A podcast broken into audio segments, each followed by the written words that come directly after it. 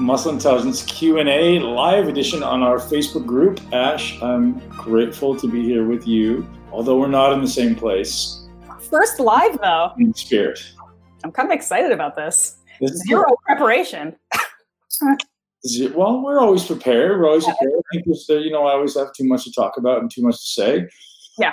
Man, I've, I've been recording a lot of videos lately, and not a lot that I'm posting yet, but there, there's a lot of stuff going on in the world, and I, I man, I, I can't see anything other than opportunity. Everyone I talk to right now is expanding and growing, and that's just my world. And I see there's probably a lot of people out there who are struggling, maybe worried, maybe anxious, maybe depressed. I think it's our job as a community, and not just you and I personally, but as a community, to support these people, right? And mm-hmm. the irony of life is is the struggle is what develops the character, and the obstacles are the way to growth. And I just view it as this amazing reality that if if it's in any way stressful to you, you just haven't adapted enough yet. So thank you. I need I need this, and you know, is it going to be a uh, challenge? Sure, but there's always a light at the end of the tunnel. There will always be springtime after the winter and I think that every one of us listening, hopefully, takes that perspective and really sees the opportunity. If you have 10 extra minutes in your day where you can breathe, where you can meditate, you know, it's funny. One of my friends posted this today, and uh, I love her for it. And she said, you know, all of us have been begging for this for years. You know, we're begging for more time. We're begging for some freedom, not to not have to go to work. Maybe we're not begging to not have any income, but we're begging for more freedom, and it's there. Um, hey, from Malta, so, guys, recording this live in the Muscle Intelligence Facebook group. Guys, thank you for being there. Ketogenic Muscle Facebook group as well. If you are not already a subscriber, go ahead and do that now. You guys have to allow uh, StreamYard permission to use your uh, name. Otherwise, we, we don't see the name. You don't have to. But we're here doing this live so we can answer some questions. But first, Ash and I are going to have a conversation about stuff. Ashley's always interesting, prepared to talk about.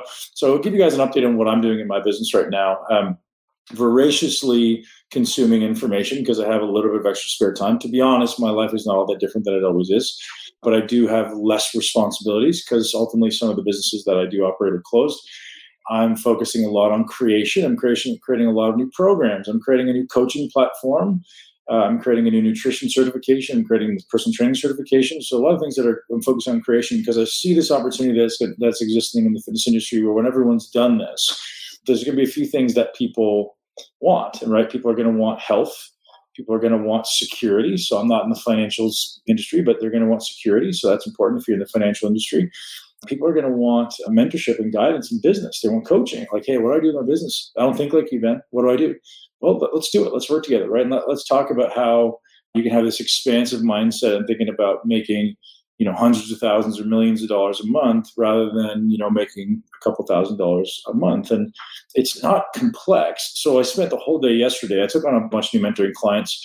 I spent the whole day yesterday kind of mapping out the beginning of the process what it looks like to open an online business what are the things that are necessary to be there to create a funnel that actually doesn't have any buckets in it right? So all these people out there are focusing on creating social media followings. I want to have a million followers but they make no money. Yeah. That so I do the opposite, right? Like I'm not, I spend no time on social media and you know that. And like I'm focusing more on like the people that I do have, how do I provide value? So if I've got, you know, a thousand people on my email list, how do I then provide massive amounts of value to these people, uh, all the people watching and listening? So that they can uh, ultimately I can help them live their greatest life.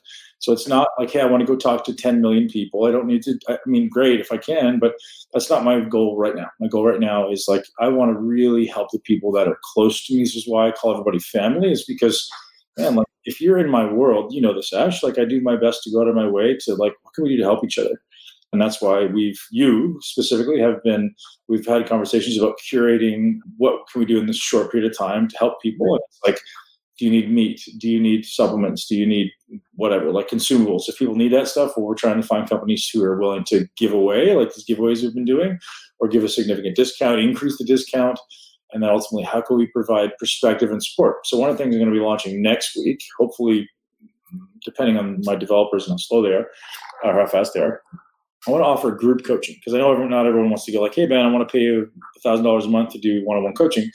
But what about like hundred dollars a month or two hundred dollars a month? And, and we're going to work together in a group. So I'll do your nutrition plans, I'll do your workouts, work together in a group. So we'll get on a group call like this, ask all the questions about fitness and health. And I think that would be a valuable offer to people because I feel like right now People want community. People, like you and I have, you have, you know, husband, I have my family, and but not everyone has people. Not everyone has people around them. So I think the idea of getting into community and talking about health and fitness and getting on there and doing live workouts and getting on there and doing live q and a's and creating a community around like hey what can we do right now to thrive mm-hmm. to grow, to expand to support hey here's something i can offer and this is i do this with everybody and you do this it's like here's my network is there any way i can help you grow your business and i think that's the kind of community i'd like to create there is you know like hey i'm really good at networking hey i'm really good at developing programs. Hey, I'm really good at back end coding and stuff. Okay, well, let's figure out a way to help everybody kind of collaborate and then create business for each other, right? Create support for each other. I think it'd be a very interesting little group to create. And here's the glue that binds, and you'll get this as well, Ash, is it has to come from a place of, of creating impact. Mm-hmm. create impact on the world. And one of my big missions for 2020 is how can I create the greatest impact, right? It's not just about, hey, how can I make money? Like, money is a foregone conclusion for all of us, right? If you focus on, hey, how can I impact the world and make it a better place? How can I create, create massive value for people that are struggling? And sometimes you and I live in a sheltered world. That, I mean, I think I'll speak, from, speak for myself maybe, but I'm sure you can relate, is it's not always easy to relate to people who are struggling because we don't see it. And mm-hmm. I, I, I want to hear from people. I do hear from people often, and how can we help? I ask that question almost daily. How can we help? And uh, so that's we're here. I mean, you said a lot of good stuff here, and I kind of want to like take it back to the very beginning where you were talking about this is an opportunity for a lot of growth and a lot of forward progression for a lot of people potentially if you kind of have the right mindset. And I, I understand again, kind of taking this to the, the greater community that there are a lot of people who are feeling really adrift or really unmotivated or really uncertain or they're they're so stressed out about their jobs that they aren't thinking about how can I grow and create more right now? And I get it. But one of the things that you and I have talked about a lot in the Q and A's is just from a pragmatic standpoint, even if this really sucks for you, because I think we're all on a scale of suffering here. Some of us are suffering more than others.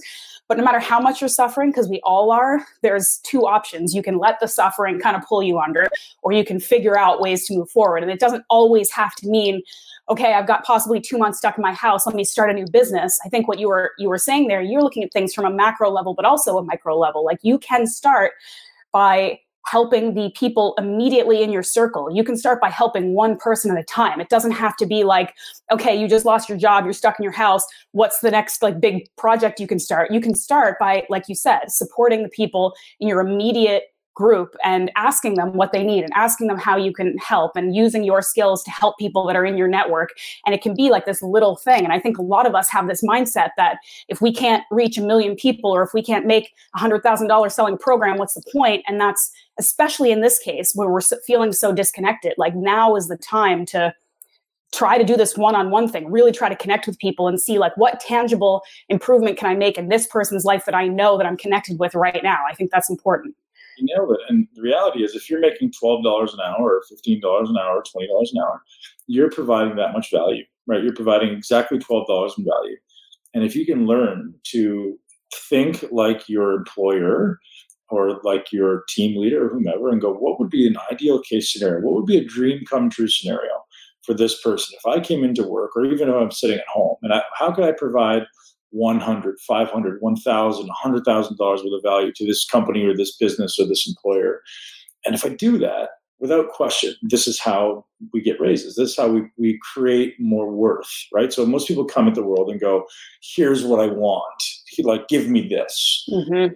no idiot. Go and go here's what i can do for you right? And, and i talked about this with chris gethin anytime I walked in, this is what I mean. You and I may have talked about this.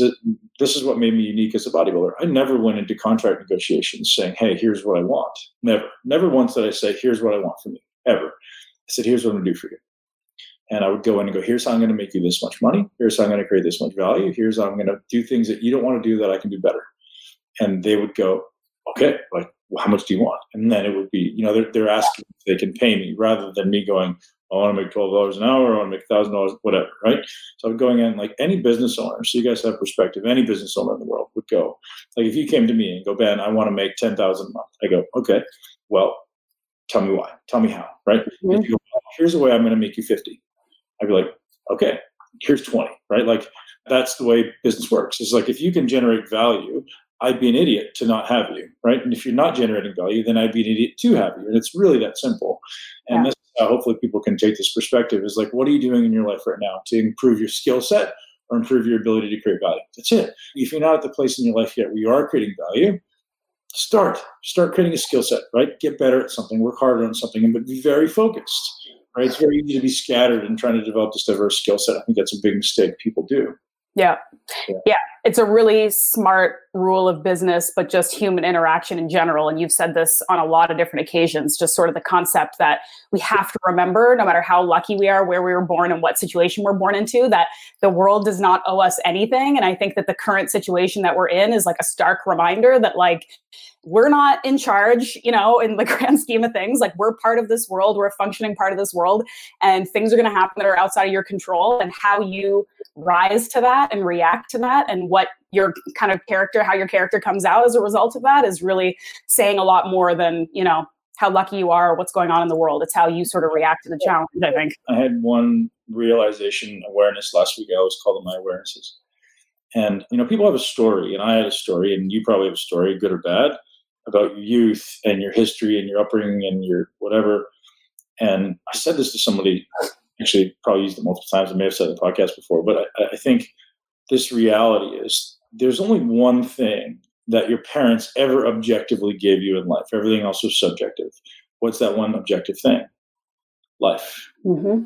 The only objective thing they ever gave you. Everything else was subject to your interpretation. Everything else was subject to your interpretation. So how can you not stop and go, holy shit?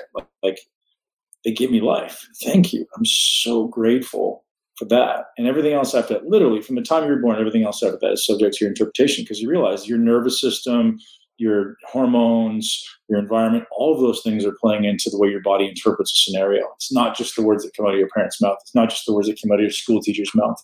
Mm-hmm. It's the person you are going into that scenario and then the stimulus, right? So the only objective thing you ever got from anyone in life was life. Mm-hmm. And it's always down to your interpretation. So if you're unhappy with the th- way things are going in your life, change it. Change the environment in which this is going into, right? So mm-hmm. Said, if, with the second unborn, the doctors, the stress, the sounds, the lights, all of those things are contributing to my internal state, my perception of the events. Some people may have been this blissful at home birth where you're like, you know, floating on pet rose petals in Hawaii. Some people may have been, hey man, I got the rope around my neck, and that's that's a stressful environment. Some people may have just been, hey, it's fucking bright lights, there's a bunch of people yelling, and that was stressful to me as well. And that in itself was not anything to do with your parents. It was not like, and you could you could extrapolate that into any event that happens in your life. It's all subjective to all of these things that are inputs to your nervous system and how you perceive it. Yeah. Right. So if we can take that empowering belief or understanding or realization and, and take it to go, holy, like all of this stuff is just my bullshit story and I have the ability to change it. I think it's one of the most empowering things I've ever, awarenesses I've ever had is good. Like all these things have made you amazingly strong and amazingly resilient. Now let's fucking crush the rest of our life. It's an adventure. I'm, i want to throw one, one term out that I love from this book right here. And guys, this is actually going to be in this week's newsletter. If you guys haven't read this book, go get this book right now. Go listen to the podcast I did with Dr. John Berardi. So one thing that I'm gonna fucking plaster on my wall and maybe on my forehead is unimpeachable credentials. He said that in his book and he repeated it. It's one of his chapters. And I was like, that's the greatest term I've ever heard in my life. And that's what everyone from a childhood should aim for, I believe right? So people can take away your money, people can take away your fame, people can take away your car and your house, but they can't take away credentials, right? If I so if I build a skill set, if I if I go and, and accomplish something really amazing, if I go and and learn something tremendous and, and help a group of people and build a business and whatever it is, it's a it's a credential, right? So John's got his PhD, he's a competitive bodybuilder, competitive powerlifter, track athlete, worked for Nike, worked for Thorne, worked for PN, PN sold PN for $200 million. Tell me someone who's got better credentials, right? So, what are those credentials that we want to create? Create a fucking list and then start checking it off. This is literally what I'm doing, right? So, rather than goals, which are great, want to set a list of credentials. Here's who I'm going to become. Here's the person I'm going to become, right? And these are my credentials. And that to me is such an amazingly powerful statement. That book, by the way, is fantastic. I bought it for my entire team Everyone's got a copy, and I've got a few more sitting here because, like anyone that comes out, I'm like, if you're in the fitness industry, you need to read this book. Even yourself, Ash. I don't know if you've heard mm-hmm. of it. Mm-hmm. Of course, I've listened to the podcast. Hello, and he's a fellow Canadian, right? So yes. yeah, he knows what he's doing. So I want to ask you like some kind of specific questions about what we're talking about, but also sort of the current situation that's going on. So, what are some things specifically that you are learning or checking off your list during this sort of unique time? Well, I spent the first two days of this quarantine, like everyone else, really in panic. So my business went from doing well to basically zero overnight. And plus having to refund a bunch of money for these camps that I put on. And so, like, okay, your brain goes into panic mode and you go, what the fuck am I going to do? And then as quickly as you can, you go, okay, take action. What's the action steps for me? So it's like, okay, what are the things I'm going to do that can make me revenue now and make me revenue exponentially more when, I'm, when this is done and for the rest of eternity? There's, there's no, hey, I want to, you know, make a little bit of money now and then have to do it again in three months. I want to have passive revenue streams and safe, right? So I want to have multiple revenue streams. So you're, you're kind of padding the, the you know creating some so the golden moat maybe you know the golden moat around around your, your life so I started reaching out to people saying, well, here's all the things that I want to do to complete this fitness business. So right now I see this fitness business as a fraction of what should be a fragment. So I want to do the personal training certification, which I'm basically doing myself. But I want to have other people who are much better than me contribute. So Jacques Taylor, who's just on the podcast and did a Facebook Live, is going to be contributing to the content. Uh, another great friend of mine, brilliant, brilliant nutritionist, maybe one of the best I've ever met, Roland Pankovitz, is going to be contributing to. Have you met Roland yet? He's in Toronto. No. He's contributing to the nutrition course. He's actually going to be in charge of the nutrition course because he's way better than me when it comes to building stuff. I've got two other nutritionists building that course, so that's there. And then I've been working, you know, on the back end with the mentorship, and so I launched that, and I had launched it before, but I took on a few more. And I'm just making subtle announcements, and the people that jump in first are jumping in first because, like, I know if I do like a huge push, it's going to be drinking from a fire hose for a while, and I kind of mm-hmm. want to ease my way in and create systems and processes. So I'm doing that, and then just this group coaching because I think it would be a relatively low hanging fruit for us to help the greatest number of people. Right? You know, I know not everyone wants to pay a thousand bucks a month or whatever it is to do one on one coaching. I get it, but if someone's willing to pay a hundred dollars a month or like a super discounted, whatever we can do to make it work, I just want to be able to give back and have regular communication with people and give them a process. Like, hey guys, here's how we're actually going to processize this if that's a word. Hey, you're, you're my you're my spell check. No. yeah. But this time, right? How do we turn into something that we're acquiring the skill set, we're building intensity, we're building effort, we're, we're building muscle and skills and habits, and that's it. And, and, I, and I have kind of this unique approach to it, and I think this will appeal to a very specific set of people. So, listeners, you can give me a thumbs up if this appeals to you. Mm-hmm. My idea is this: How many hours do you work out a week, Ash? Is it always the same, or does it change? I mean, it's relatively the same. I might just dedicate different amounts of time to different things, but probably around the same amount of time. Yeah. So I think most people, it's pretty consistent. Like, man, I got an hour a day. I get like 90 minutes a day. Like, okay. Mm-hmm. So most people scale, or their belief is how they scale progress. So maybe they don't know how to scale progress, but most people's only opportunity to scale progress is doing more. Like, hey, if I want to get better, if I want to get leaner, get bigger, whatever, be healthier, have to in some way do more. That's usually how people think, and that's how humans think, right? If I want to make more money, I have to do more. No, you don't have to do more.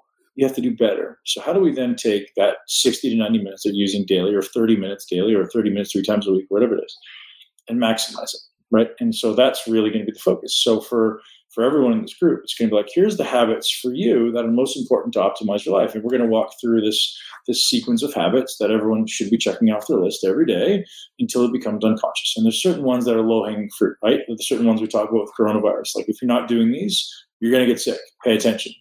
Go outside every day. Walk, get some sunshine, calm down your breathing, maybe do some meditation, get some exercise, move your body, etc.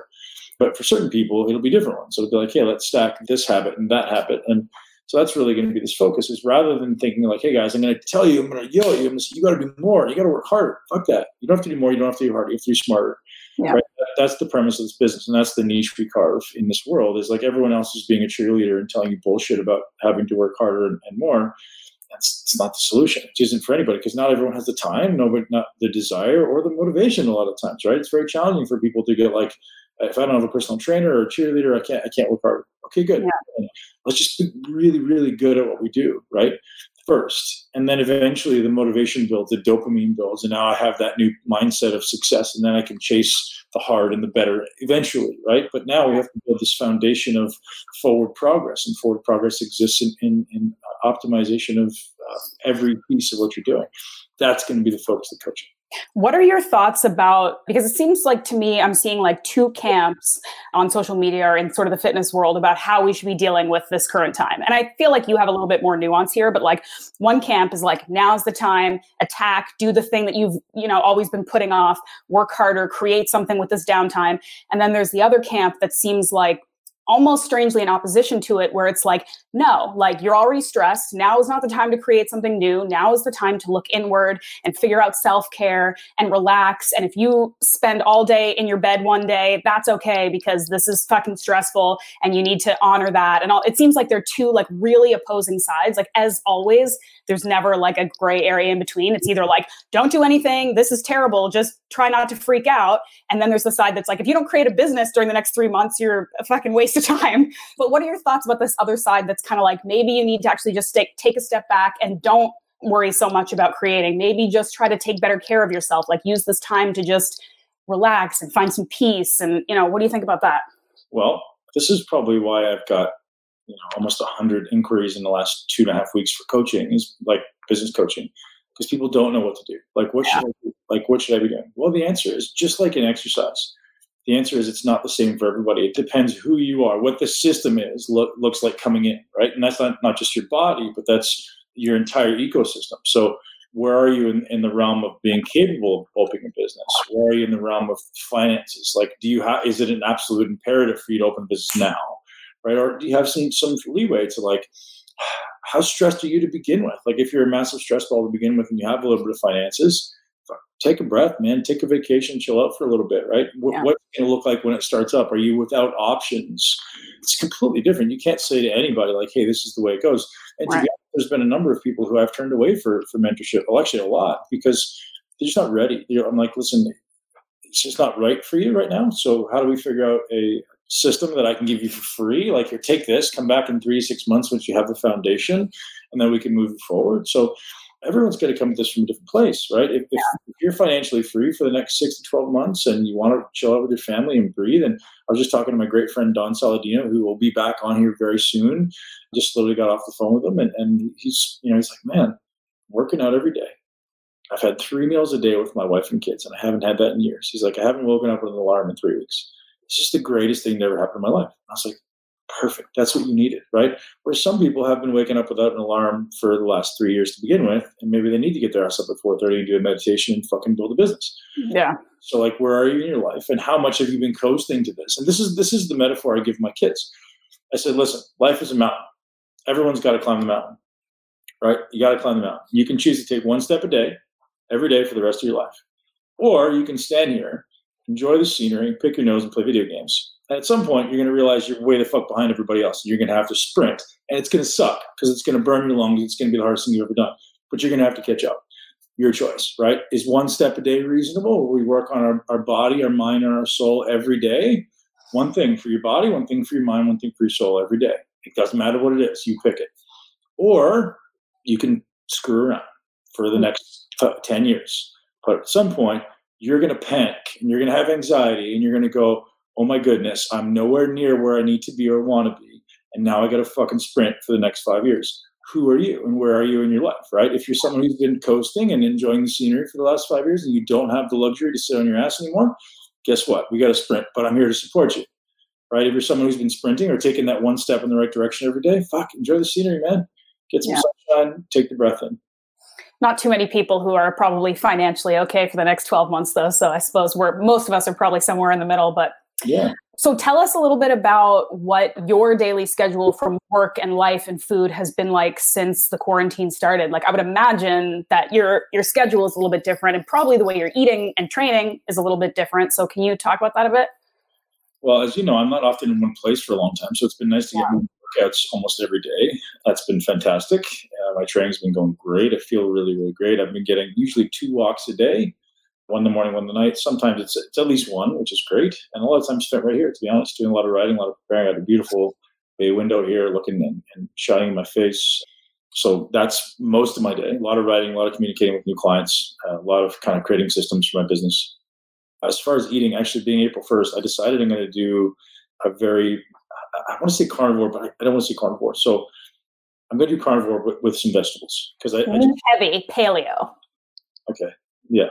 So not keto because I don't want to go chasing fat because I, I, think sorry keto people like my problem that I have on keto is I'll eat protein and I'll go oh shit my ratios are fucked up I got to go eat fat mm-hmm. and then, and then I go like chasing I call chasing fat like I'm, I'm, eating like stuff that I don't even want to eat because I, yeah. I get fat so I'm going to eat kind of carnivore mostly meat some vegetables and maybe I'll add some fat from time to time like and only usually olive oil is the only fat I have so I'm really going to tighten it up because, to be honest, like it's time for me to get in, in better shape. It's time for me to follow through on this. In 30 days, I've got I've got the time, and I'm sitting here a lot, so I don't need huge abundance of calories. I'm not traveling, and traveling is when it all goes awry, right? I just I won't eat the whole day, and then at the end of the day, it's like I have this nice jar of almond butter that's the size of my head that needs to get consumed.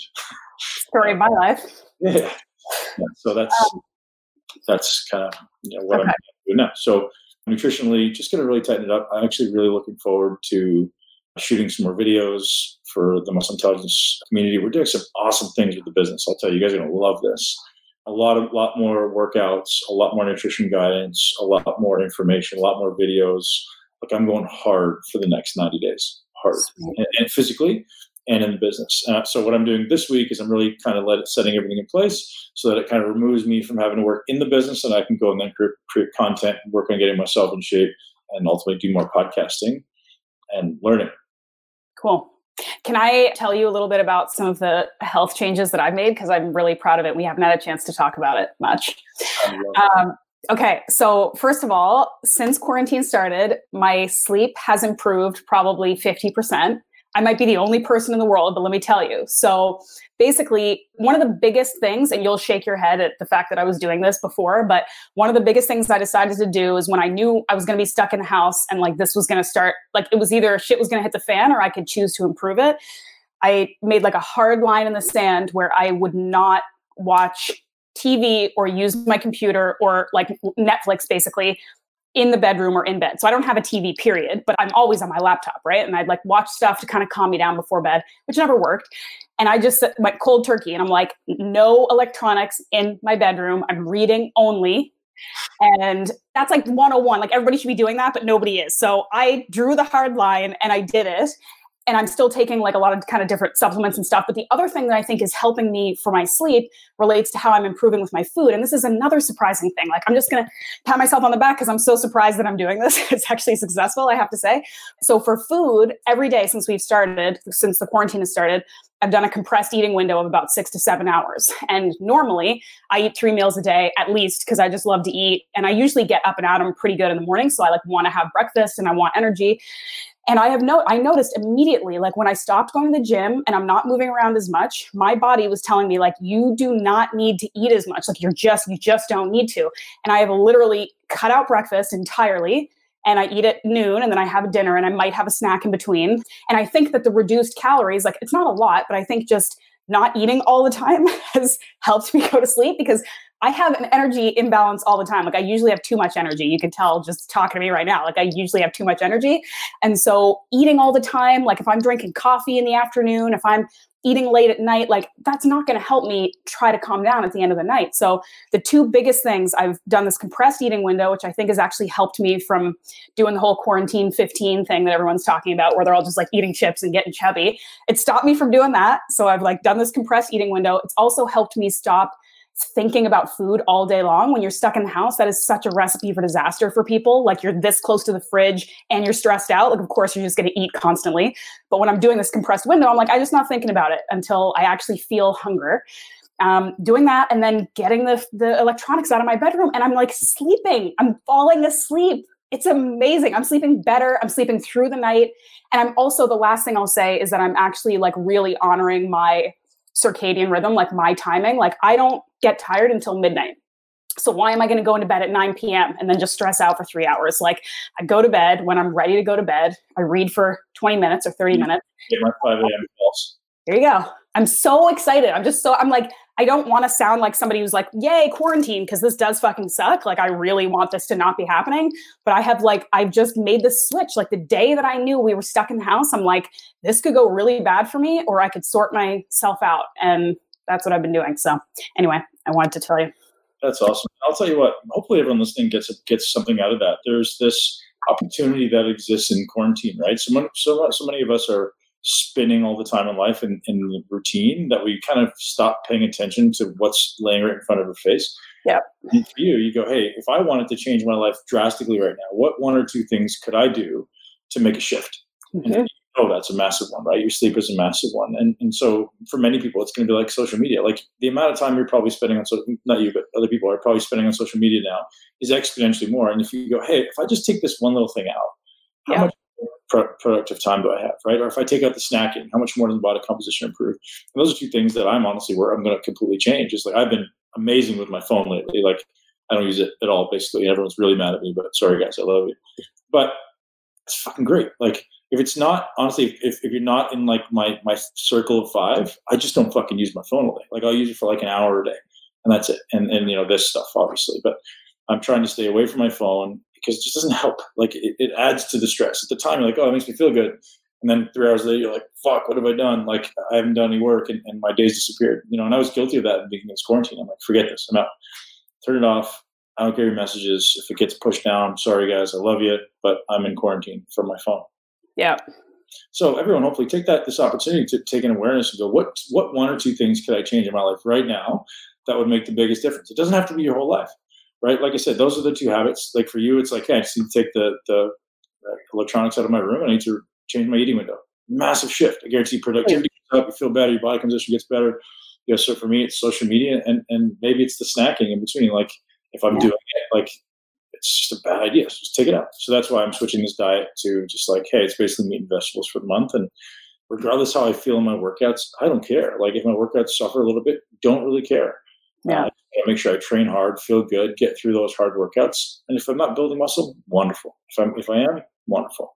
It's more for me. It's about more about like embracing that challenge of discipline to eat well and yeah. just get the workouts and even when you really don't feel like it. And that I think is the opportunity that exists in every workout.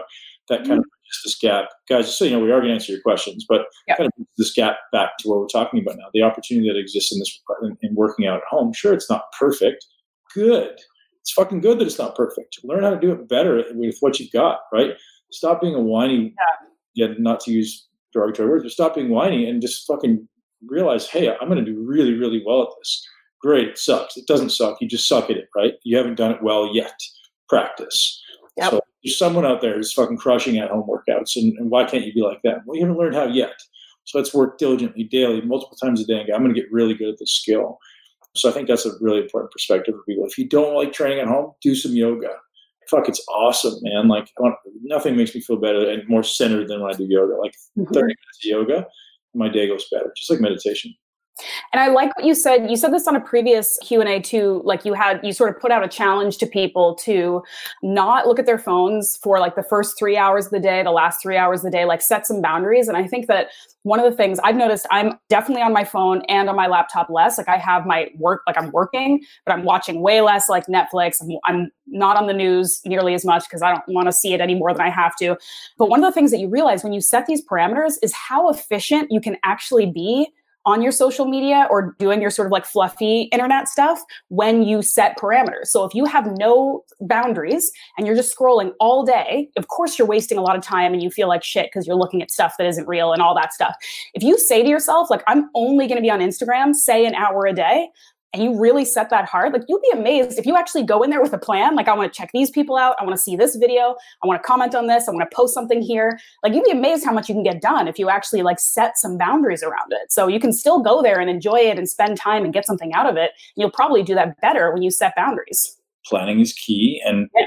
you guys haven't listened to the podcast today with Craig Ballantyne. I think it was, it was probably Muscle Expert. So it was a while ago check it out. He's the king of planning. He's got a book called The Perfect Day Formula, and he's just released Perfect Week Formula, both of which I highly suggest everybody read because I mean I, I still am not very good at it to be honest. Like I could be, I should be so much better, but because my days are tend to be highly variable. I just book blocks. So like nine to one is this block, one to four is this block, four to seven is that block, and that's my blocks, and, uh, and I get shit done in those hours. But I mean, the more meticulous you can be with scheduling, the better. I'm gonna take some questions, and they're gonna appear on the screen. Oh, cool. Uh, maybe a stupid question, but you don't know if you don't ask. When you both squat, do you inhale through your nose before you go down and exhale, pushing up, or the opposite? Ben, thanks for helping instilling confidence in me. That's actually a really good question. So, and there's a, obviously a BPak level answer to this. It's not just that simple, right? So you can actually do both. You could, you could do either. But here's the logic that I employ: is when you inhale, what happens at the level of the spine? Extends. Exhale, flex. So do I want my spine being flexed or extended when I'm squatting? Right. So we want an extended spine because it's going to keep it neutral. It's going to keep it properly, I guess, safe. So we want to be extended. So while I'm working uh, eccentrically and concentrically, ideally, we're actually working on an inhale. So you'll see a lot of a lot of powerlifters and such doing this Valsalva thing where they, they inhale big, fill their belly, and hold. And don't suggest you do that when when repetitions are your goal. So what I try to do is I'll actually inhale feel that muscular tension, hold that there, and then decrease the size of my my breath. And it's always through my nose. So I'll take that amount of extension, maintain my my thoracic tension and my abdominal pressure, and then I'm going to breathe small through my nose. And, and you can. There's a really great guy, Bill Hartman. Look him up on social media.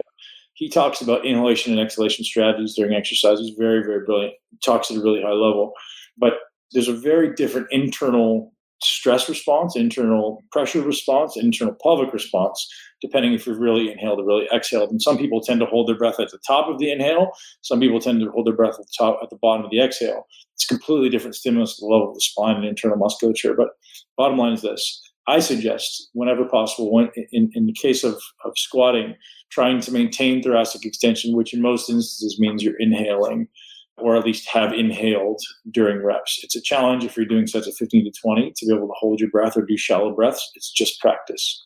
Just practice. Cool. There's a breathing question. That's good. Okay. Yeah, Ben, will you ever compete again in the future?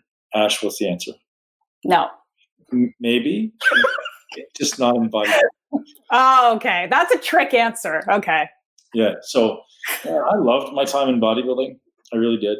But zero, zero desire to do it again. Like uh, none. You're going to compete in endurance biking. Remember? That's that's a conversation we had. More yeah. Yes. Yeah. So one thing I do have planned for this year, although it now has been compromised because of Muscle & Fitness being sold, is I was going to do some photo shoots. Oh. Yeah, we'll see. Kindly tell me how you think is the best way to reduce sagging skin weight on a weight loss regimen. Time, first thing, first and most important thing is time. Collagen is very important, mm. and uh, there's a, there's an herb called Gotu Kola, which has been shown to reduce skin sagging skin. But honestly, the biggest thing is time. Skin is an organ. If it gets stretched stretched out, it's probably going to stay there. If you keep enduring on that fat loss, like if you've reached your weight loss goal, like hey, this is where I want to be, you still have to keep going. You still have to keep going, attempting to put on muscle and continue to lose fat because that skin will tighten up. It's just a health thing, right? You've really, really distended that skin and stretched it. Now it, it can go back. I've seen the miraculous things happen, but it takes time, tremendous amounts of time, tremendous amounts of diligent effort. There probably is a point though at which like it's not going back 100%. Like I know a lot of women who have had a couple babies that'll tell you it's not 100% going back if you stretch to a certain point, right? You know, how much work have they actually put into changing it? You know, like again, there's a genetic component there. Like everyone's got yeah. different collagen elasticity. What do you think about using bands with the six essentials of exercise? I think it's a great idea. So bands are very useful in a limited number of exercises, right? People tend to like, I mean, now use them in everything. It's additional resistance, but in the gym, in most instances, like squats are great, deadlifts are great, bench presses are great. You know, even other things I've used them for lateral raises. I like all those things. I think bands can be a very, very useful tool, especially right now yeah, I mean, if, if it's ha- if it's helping, use it. We're the best! Yay! Thanks for the support, guys. Yeah, live going well. I haven't done any videos of breathing. How about I should? Okay, but let me tell you, you did do an interview with Brian McKenzie, who's fantastic, power speed endurance, and his whole he does tons of courses and I've taken some personally that I think are really good. So if you go back, we can maybe put in the show notes because I can't remember right off the number. It's relatively recent, the one you did with Brian McKenzie.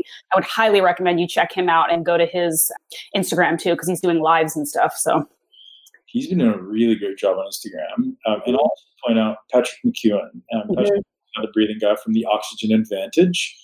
And I took that course, and I'll tell you, not to be cliche, but it's nothing short of life changing. Like the amount of information that guy gives you it will change your life. It will give you a deeper understanding.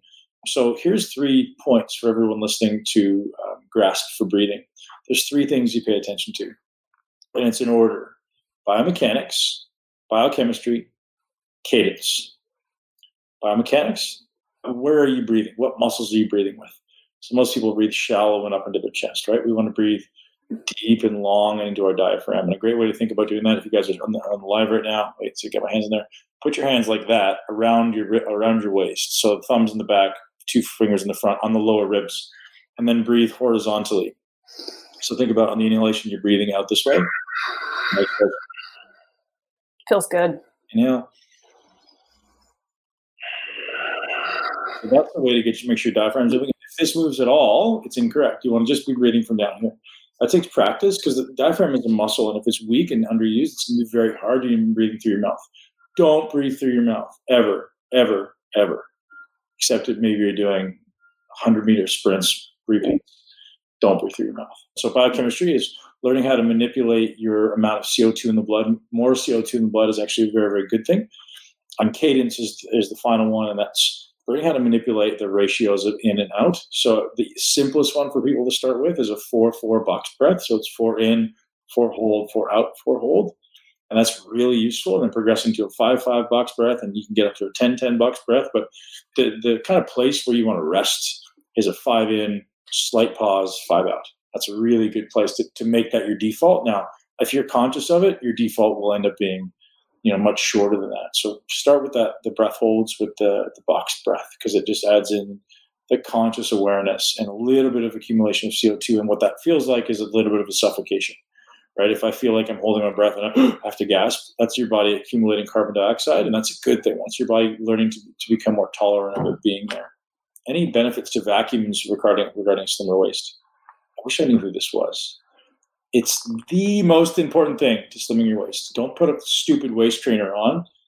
Learn to use your muscles. It's the greatest waist trainer that exists in the world. It's the most important thing. Breathing and, and, and vacuums. So breathing is maybe the most important thing because those are the muscles that do it and then vacuuming is ultimately just the extreme exhalation, right? So when I'm when I'm doing a deep breath, let's say I do a 60 second in, 60 second out.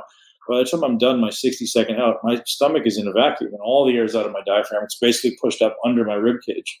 That's a vacuum, right? And it's it's a breath practice. And if you're not doing a breath practice as a competitive athlete, you are missing a huge competitive advantage. I won't work with anybody anymore unless they're doing it consistently. Unless I see the waist change, I won't do it. Hmm. How do you transition to developing a service that people will be interested in paying for? That's a good question. Craig, I'll tell you what, the biggest thing I can tell you, man, is, is never ask someone else to do something you haven't done yourself. So if you haven't achieved amazing results yourself, start. Haven't acquired some theoretical knowledge, start. Right? If you're not the type of person worth following, don't expect to follow, right? So do the things, develop the unimpeachable credentials, right? Like John Berardi, read this book, unimpeachable credentials that makes people go, holy shit, like I want to work with this guy. You know, I just finished a prep with a guy who was a, I don't know what his position was in the army, but like a high, high level in, in the military of some kind. He then went on to be a professional kickboxer and now just did a contest prep and now just did a fitness cover model for a magazine. Like, guy's a fucking superstar. When you hear that, you're like, okay, I want to work with this guy, right? Um, those are the kinds of things you got to do. You got to do the things that are not like, hey, I can do this in a weekend. Nobody gives a shit about your weekend course, right? what have you done in the last 10 years? What's the thing that, that the reason people like what I've done as a bodybuilder, because they know it took 20 years to get there. It's not like, mm. hey, I just took this weekend course and now I have this amazing skill set. No, man, you got to commit to the long game. You got to commit to the 10, 20 year, 30 year plan, man. If you're not like planning to fucking dominate when you're 35 or 40 and 50, like you're playing way too small, man. You got to play the 25 year plan and go, how am I going to make unimpeachable skills until I'm 50 and 55 and 60? Realize, man, you can live to be 150 so even if you or you could live to be one day older than today, but you, uh, at the end of the day, the only thing you have is today, and make the most of it. So how do you transition to where people will pay for your service, provide way more value than they pay for, man. Somebody's paying you two hundred dollars a month, you provide a thousand. And how can you do that? Hold their hand. Make sure they get results, no matter what. Like if I have a client, and this is how it was in the beginning. If I had a client who's not getting results, I'm on the phone with them. I'm calling. Hey, what's going on? How can I help? And even if I don't have the answer, I'm researching. Like, I, you know, one client comes up, she had PCOS, and I'm like, I have no idea what that, this is 15 years ago. I have no idea what that means. Well, I'm going to find out. I'm on the phone calling doctors, I'm reading books, I'm looking on the internet. You got to find out. So, and then you develop the skill set. So when someone comes in the future, you're like, I got this, right? Mm-hmm. That's it. Is you have this growth mindset of like, hey, obstacles are just opportunities for growth. I don't know how to do this yet, but I'll find out. I think another thing, just to add to that, and you can speak to this if I'm off base, but I think because I'm seeing so many people in our industry that are doing this quick transition or they're trying to push the online digital part of their business because the brick and mortar doesn't exist anymore. And I think that one thing to consider is to be very clear on who your audience is, who they are, and what they want, and also ask them because we're we are as a society being totally inundated right now with emails saying like, join my group to lose some weight, like while you're under quarantine, or do this, or buy this, or my company's going under, so buy this program or whatever. We're getting increasingly jaded pretty quickly. So like ask the people that you know are your audience what do you want? What what can serve you right now? Like what are you willing to engage with? And like ask them specific questions because it's like a great opportunity time right now to to build a business and engage online but it's it might quickly hit a tipping point where people are just like i don't fucking want to read another email or another instagram post about how you're going to sort me out. Like you, you need to be focused. I think that the awareness is and i say this to people it sounds arrogant as fuck but if you're trying to sell muscle building tell me what you do better than me me. Like if you're trying to sell muscle building, you need to do something better than I do. I don't know what it is, but that's always my question. If you do something better than me, then someone will hire you. Otherwise, why the hell would they hire you, not me? Right? That's always the way we approach it. It's like if I find, if I see somebody else out there doing something really really awesome, great. I'm going to beat you. I'm going to figure out a way to do it better, or I'm going to carve my own path. Right? If, if that person is doing something I want to do, then I have to do it better or join them, right? Be like, hey, let's work together. Let's do this together. Or, hey, I'm, I'm going to figure out a way to, to be significantly better. And that's not in from a perspective like put this person down and say, oh, you know, I'm going to kill you. No, that's the goal. But like, gives me a target, right? When I wanted to be Mr. Olympia, my target was Flex Wheeler. I was like, listen, I'm going to be, I'm, I'm not saying I'm going to go, I want to fucking beat Flex Wheeler up. I'm going to, you know, fuck that guy. Like, no, man. I'm so grateful for that guy having been who he was, and this inspired me to become the leader I was, or the, the bodybuilder I was, and, and Dorian Yates and Jay Cutler and all these guys who are not friends. I'm so grateful for that. I would never try to put them down, but they were my, my target. They were pictures on my wall, and I'm going, until I look like that, I'm shit. And that's what everyone should be doing in, in business. Is like, hey, how can I be better than everyone else and provide more value? Because realize, guys, the, the world right now is looking for someone who cares. Mm-hmm. That's why I succeed in business. Is because every I work with less people, but I actually give a shit about your business. Like I actually care. Like I'm, I'm if I like if you're not getting results, I'm like, hey man, how, what are we doing? How do we get better? I care about it like it's my own. Mm-hmm. Not that's a blessing or a curse, I don't know, but that that's just the person I am. So that would be that would be my offer and, and perspective.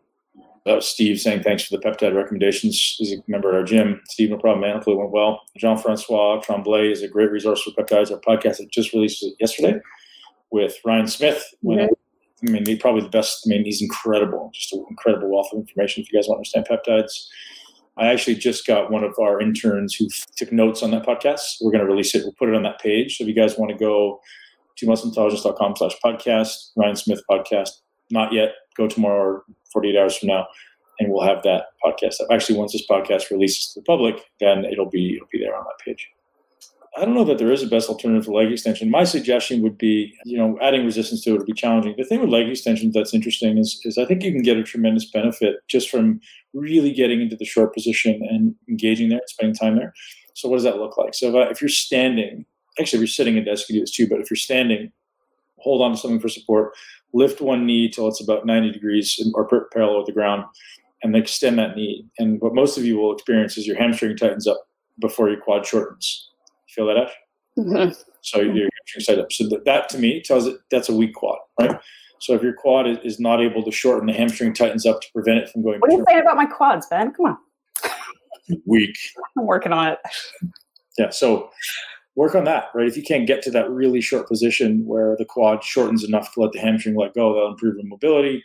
It'll also improve your ability to contract the quads in that short position. I mean, the opposite that exists in leg extensions is not necessarily to build mass. I think it, certainly, but it's to build contractile abilities, to, to build the neurological connection with the muscle.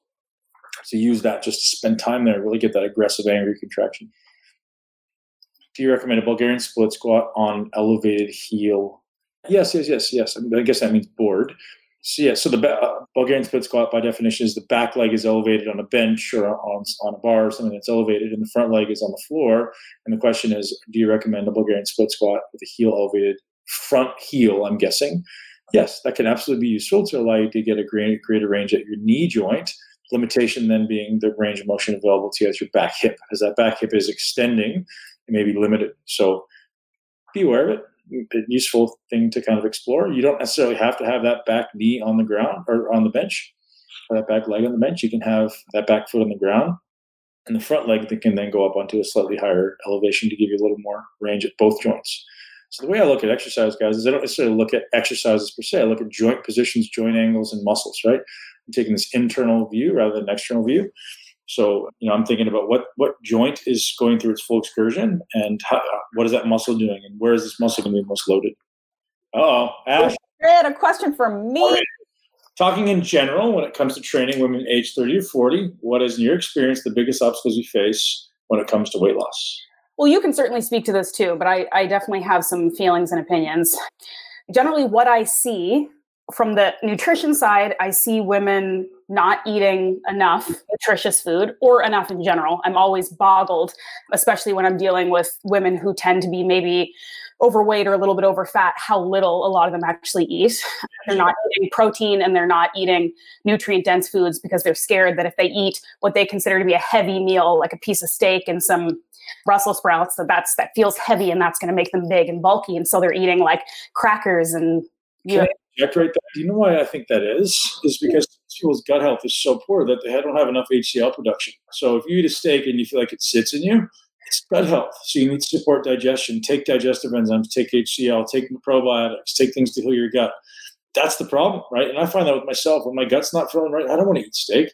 But it's also a huge mental thing. Like there's def I mean, there's definitely gut health issues and there's definitely women who are used to eating 20 grams of protein a day. You tell them to eat a lot, like it's going to be weird for them. It's going to be a transition. But there's also this mental thing that they've been taught from a young age that you eat like your 100 calorie packs and you eat like your little this and your little that.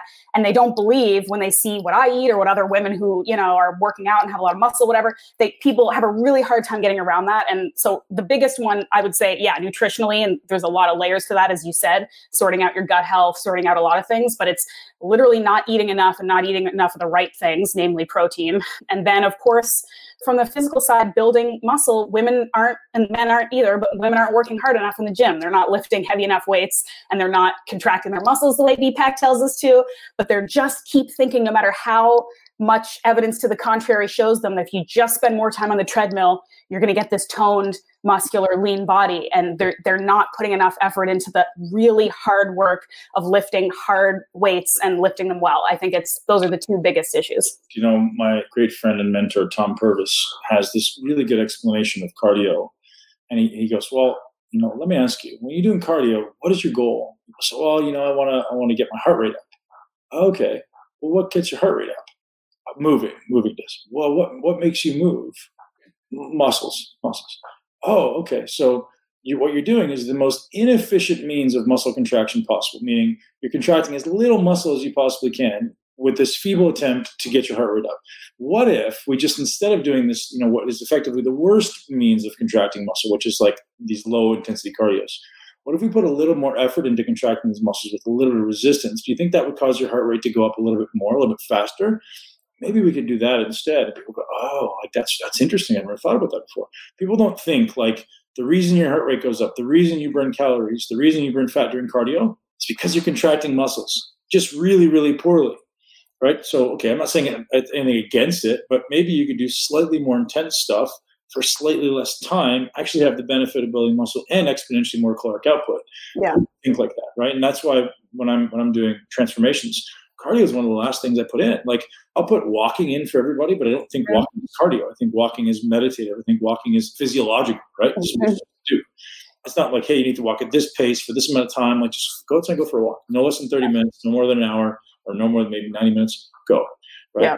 So perspective for you people. So someone asked, We're getting a lot of questions. Are we gonna have to save some of these, or are we gonna go on like a really long Q and A right now? This is good. We should start doing the lives more. We're getting a lot more questions.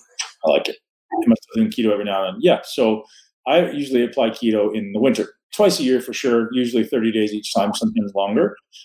So when the sun is out and it's a beautiful time, I usually spend some time outside. Usually, you know, uh, playing, running, walking in which case I know I'm getting a lot of vitamin D. My son's more, more my body is more capable of utilizing carbohydrate. I eat them. I think it's great. When there's no sunshine or less sunshine, or when I'm not as active, uh, like kind of I'm anticipating the next 30 days to be, I'm going to decrease my carbs. So I go keto. So the next 30 days for me will be mostly keto. Uh, so yeah, I think it's a tool, right? I don't think it's something you do all the time. I think yeah. uh, it's something we do cyclically. And again, three months is not too long to keto. Six months is not too long to keto. But I think staying on it perpetually for a long time will start to introduce some challenges. Thanks so much for all the free content and help you provide to everyday people. I look forward to these Q&As every Monday. Ashley's addition to the podcast is amazing. I have a question regarding approaching people to get hired to do a service that they are not currently doing. Is there a specific thing you look at when you are looking to hire someone or things not to do when you think you can add to someone's product. You actually have a lot of um, good points about how you hire people, so that might be worth going over right now. I don't quite understand the question. I have a question regarding the approach to get hired to do a service that people are not really doing. I need more specific. Like, is this personal training? Is this like lawn care service? Because I think it comes down to understanding people's why, right? Like, why am I going to get you to buy something from me, or why why would I buy something from you if I don't need it. You have to convince me, or you have to understand why I would want it in the first place. So maybe. But generally speaking, though, you have you have talked before, and I think this is really useful, and you can't honestly say it enough, especially considering the amount of messages and, and questions and comments and pitches you get personally. That there is a generally appropriate way to respond to people or to pitch your services to somebody in a way that again like you said you're approaching it with like here's what i can do for you instead of i want a job with you because you're great or i want a mentor i want you to be my mentor because you're so great. Like there's a way to approach people that's offering them value that they're going to be receptive to it right? Mm-hmm. So when you walk into a, a clothing store at the mall and the first person they, the first thing they do is they come in and go oh can i help you? You always say no. Everyone says no right why? Because we just want to be left the fuck alone. So if you're trying to approach somebody and go, hey, can I sell you something? It can't ever be from a perspective of like, hey, can I help you? Because everyone's like, oh, no, leave me alone, I'm good, right? So you always offer the gift or the service of like just assistance or perspective for free. Don't ask for anything in return, right? It's never like going up to them and going, hey, I'm going to try to give you something or, or sell you something. It, it doesn't work. So you have to first understand why this person would ever want. It's almost like emotional intelligence, right? Seeing it from their perspective and going, okay, well, why would this person want my help? And am I actually helping them right now? And if I'm not, like, I need to change my offer. So if I'm actually providing so much value for this person that I know it's a no-brainer for them, then going up and offering to do it for free is a really good way to do it. And just going, hey, like, can I offer some assistance or can I help? And just walking away. Like it depends on the context, right? Like what what their person's trying to sell.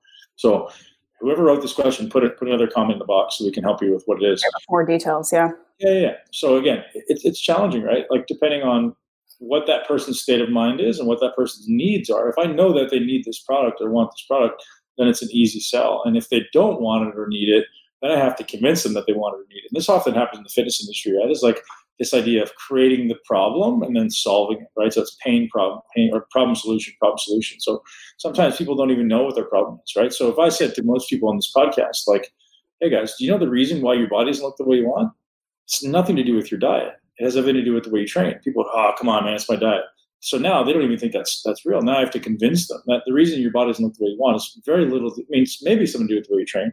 I'll tell you the biggest opportunity that you have is is this reality that you train like shit, and most people most people do, and, maybe let's call it a two out of ten, and the best of it are four or five out of ten, and they're in there what they actually could be doing in the gym. And that's not an insult. That's just a reality. And you, know, you come train and, and, your body has to learn to then progress toward this 10. But anyways, if, if, if people aren't aware of the problem, if you want to understand, there's a great book that comes to mind. It's uh, Eric Schwartz, Breakthrough Advertising. Great, great book. So he talks about the levels of sophistication of your customer. So does this person know that the problem exists, right? Do they have a problem? Do they know it exists? I forget all the levels, but you need to understand where they are and their kind of cognitive understanding of it and then approach them accordingly to walk them down the path of realizing, oh my goodness, this is a really good idea. This could really help me with this problem I'm experiencing. Some people don't even know they have a problem. So if, if I if I take that ownership and I put it outside of myself, if you were to say to me, hey man, Yeah, I can't build muscle. Why not? I have bad genetics. Okay, well then I can't fucking tell you otherwise, right? Or if I say, Ash, the reality is it's not bad genetics. It's actually because you train like shit. If I said that to you, I'm the bad guy, so that doesn't usually go over well, right? So there's so many different perspectives there. It's like, do they take ownership in the ability? Do they believe that they can change it? And do they have this problem in their mind? And there's there's a lot of levels of sophistication that ultimately is the psychology of marketing, right? And behavior change you are getting a lot of questions, a surprising amount of questions about sagging skin. So I'm just going to say that we have covered it. And also to answer another question here about where this is going to go, this this live recording is actually also going to go up as a Q&A, a podcast. So for anybody who's just kind of joining in now and wants to hear the rest of it, it's going to go up on Monday. And Ben already answered the, the skin question. So you'll have to listen to the podcast on Monday. a lunge more hamstring dominant as opposed to quad or glute dominant. Well, I don't think you can differentiate hamstring and glute. I think those are going to fire regardless uh, together. But you can certainly differentiate how much of each, and you can certainly differentiate whether one is more quad or more uh, hip. It's called hip, which is hamstring and glute. And the simplest way, again, I wish someone uh, I could stand up and show you guys a little video here, but you can. Way. We're doing a live right now, Ben. Get up. Are you wearing pants? Is the question? so uh, you're standing. So if, if I'm standing, and I, let's say I turn to the side, I have a weight right here against my chest. The level of effort that my body has to exert is going to be significantly less than if I go here, right? And I extend that weight out like arm's length. So same thing is happening in a squat or a deadlift. So if I stand up and I'm standing and I have a weight on my back and I'm standing straight, all the weight is stacked through my center of mass. It's easy. You can stand there all day. As soon as I start to create a little bit of distance, so I'm standing and I start to bend my knees a little bit, the knee starts to go a little bit forward and the, and the glute starts to go a little bit back, hip starts to go a little bit back. So now I'm creating more distance. So it's kind of like doing this. I'm moving the weight further away. So the further that hip is away from the center of mass, the more that the glutes have to work because now that we've created distance from the hip to the center of mass, so it's just like moving it away. So now the muscles that cross that hip have to work harder. The same thing with the knee. So if I drive the knee way forward, the knee goes way away from the center of mass then the muscles that cross the knee joint have to work significantly harder. And that's a really simple way to think about that. So if you want to train more glute, you have to be aware of where your center of mass is. And it's usually balanced right through the center of your foot, right? So how can I take this hip as far back away from my center of mass as possible? And that's going to work more hamstring and glute. If I'm going to work more quad, I want to take my knee as far forward as I can from this foot, middle of my forefoot to ultimately challenge the quad as, as much as possible. That's probably way too much explanation for someone verbally. But I've got tons of videos on this stuff, guys. And if you'd like, I'll throw one in the in the Muscle Intelligence Facebook group today. So I'll just pull one off of muscleintelligence.com's member site and uh, throw this up there for you. Now, one thing I will say about the member site, because we haven't mentioned this in a long time, member site is completely changing with all new content coming very, very soon. You guys are going to love it.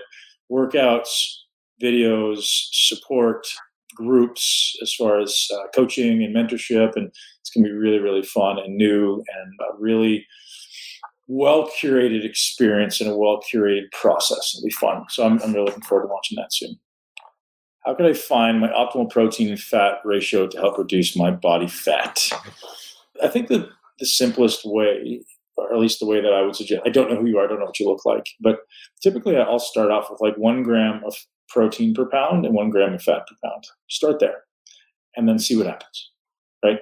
See what happens. And, and th- that's keto. So I'm, I'm guessing this is someone asking keto because it includes carbohydrates. So that's very high fat. That's a ketogenic diet. And so what we could do from there is, again, I'm assuming you're, you're new to keto if you're asking this question. So that's a very high protein ratio for keto. I'm not against it, but what typically happens in the first three weeks of keto, this is from Dominic D'Agostino, is your body tends to need more protein. So your, your, protein turnover tends to be a little bit higher. You keep your protein a little higher in, in the first three weeks of keto. After three weeks, you can start bringing that protein down. So your body tends to start going into muscle preservation mode. So you can bring that protein down a little bit. That'll take you deeper into ketosis and allow you to hopefully burn more fat. So the first three weeks is, is really focused on maintaining muscle. So keep the protein ratios a little higher. I wanted to ask you about an ab training program. Would you follow MF40X or hypertrophy? I'm going to guess that means hypertrophy mastery. Well, listen, guys. So my, my favorite quote, I hope every one of you resonates with this. It's not about what you do, it's how you do it. Is kind of the catchphrase of muscle intelligence because this idea of most people think, hey, I, just, I want to build bigger legs, I need to do more squats. No, you don't. Right? You don't need to do more squats. You first need to do better squats. Right? You need to learn how to do things correctly first, and then only then does it make sense to do more or lift heavier or work harder like running faster and faster in the wrong direction isn't going to get you where you want to go, right? So think that through. Get better and better first. So master your execution first, hypertrophy mastery, and then you can come up with these extreme, challenging, convoluted, hard workouts, which then may or may not work for you depending on your diet. Yeah, I can't wait to get to the UK to teach, guys. Uh, thank you all for your patience, and we've got lots of new stuff coming endlessly, constantly. Are still, and the MI40 shirts still going to be available. Man, I've got like boxes of them in my office. I just need someone to ship them. I actually talked to one of our interns yesterday about uh, taking over the process and putting on the website because we have all the infrastructure we have all the designs. We just need someone to actually execute on it. And Ashley's probably going to yell at me for this because she's been asking me to do this for six months. Ash, I'm trying. I'm trying the best I can. So it's hard. It's hard to get after this guy sometimes. He doesn't look at his phone after 7 p.m. Oh, someone took ownership and just and ran with it. But man, just list of priorities is not high up on the list for me right now. And guys, if you are interested in getting a shirt, set, drop a message in there. And if you, I, I know everyone would support because it's, I know everyone would. It's just a matter of getting it done we'll work on it. We're working on lots of things. It just takes time, priorities, right?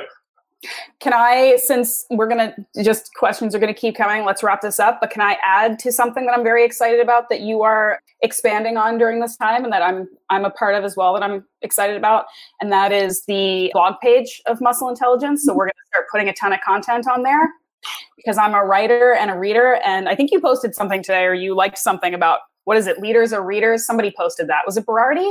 I think. Right. That's the truth. Like, don't trust anybody. And then there's another quote about like, if you go to somebody's house, if you go on a date, you go to somebody's house and they don't have any books, don't sleep with them. That's another good quote to live by.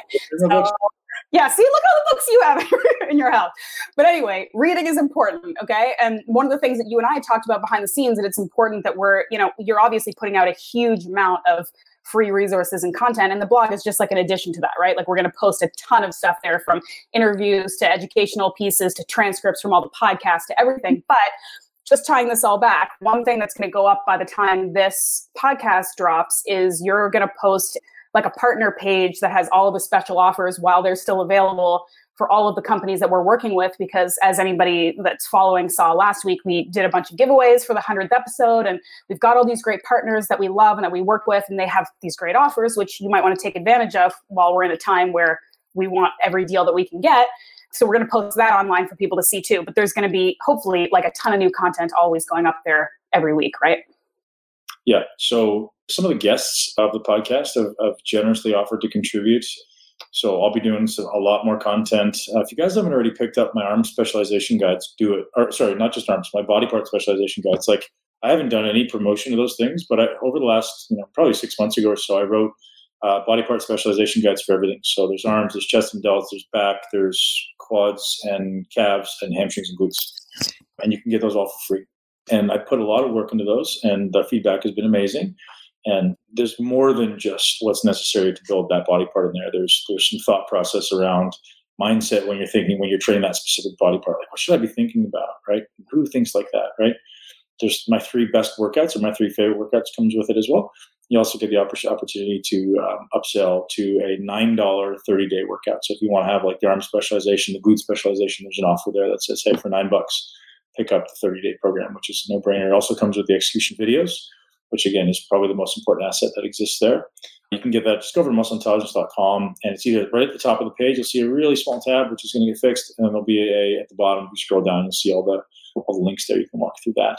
Um, yeah, tons of content coming up from myself and everybody else. And Ashley wants to die young Die Young as late as possible. Die Young as late as possible. That's from Bub, the sponsor of today's show. Yeah. Code Intelligence, 20% off. I am crushing MCT oil every morning. That's the thing that I'm doing. Oh, so I, I, I, Say it again. What? I know, I know. We talked about this offline. I was like, Ben, you're right. I never did the MCT. I did collagen every day. And then I never did MCT because I'm like, I'm not keto. What do I need MCT for? And then when I stopped having breakfast and I was just drinking my coffee in the morning and I want it to taste delicious and give me energy, and I was like, what the hell? I'll put some Bubs MCT in there and it's delicious. Like you were right, Ben. Okay. Better than almond milk. It really does make it creamy. Like it's, I didn't think that it would do that, but it, and it goes really well in iced coffee because I don't drink hot coffee and it mixes perfectly. Yeah, you don't have to heat it. it just, I know. So I use five to 10 grams of Bubs MCT 10 grams of Bubs collagen and 3 grams of powdered lion's mane, which I get from real mushrooms. for a long time, I was getting it from Four Sigmatic. Yeah. Real Mushrooms, actually, guys, the owner is a friend of mine. So I started getting it from uh, Real Mushrooms, no affiliation, just uh, awesome, awesome product. Put that in a blender and blend it up. It's amazing. It's fantastic. Now, I just got this is this is interesting. So for anyone that has a Vitamix, which I think, do you have a Vitamix? I used to have one. I broke it because I used it too much. So now I just have a regular blender. But So yeah, I, I thought everyone in the world now has a Vitamix, which is like an eight hundred dollar blender. But the shitty thing about a Vitamix is plastic. So I finally found a metal Vitamix thing, and I was like, oh, yeah, I found it on Amazon. I saw a guy in Germany. I'm like, dude, what is this? Where did you get this? It's a friend of mine. Goes, oh. So I ended up tracking down in, in the US. So if anyone has a Vitamix and wants to not get plastic. yeah melted plastic in your coffee, go with the metal one. I forget what it's called. Just search it on Amazon. It's not made by the Vitamix company. It's made by some other company, but it works really well. It's not cheap, but it's it's actually pretty. Good. Yeah. There's a couple good questions, but should we save them for next week? Do you want to? Yeah, I've got a few minutes. When will Pac-Man come to India? Man, hopefully soon. Uh, is one day off of meat-based protein enough to stabilize mTOR? What are your thoughts on fasting for 24 plus hours? My friend, it depends on your goals, right? If you're if you're an aspiring professional bodybuilder, don't fast for 24 plus hours. If your objective is I want to get in the best shape of my life and live a long time, fasting for 24 plus hours can be a great idea. I think there's probably utility in slightly longer fasts, you know, maybe in the realm of 72 hours. And I think that's challenging, but that's probably where the greatest amount of autophagy takes place. So that the idea of kind of programmed cell death and cellular senescence is allowed to, to undergo it, or able to undergo process. Is 24 hours off meat based protein enough? It, it's more than enough. I think six hours can be enough to optimize mTOR.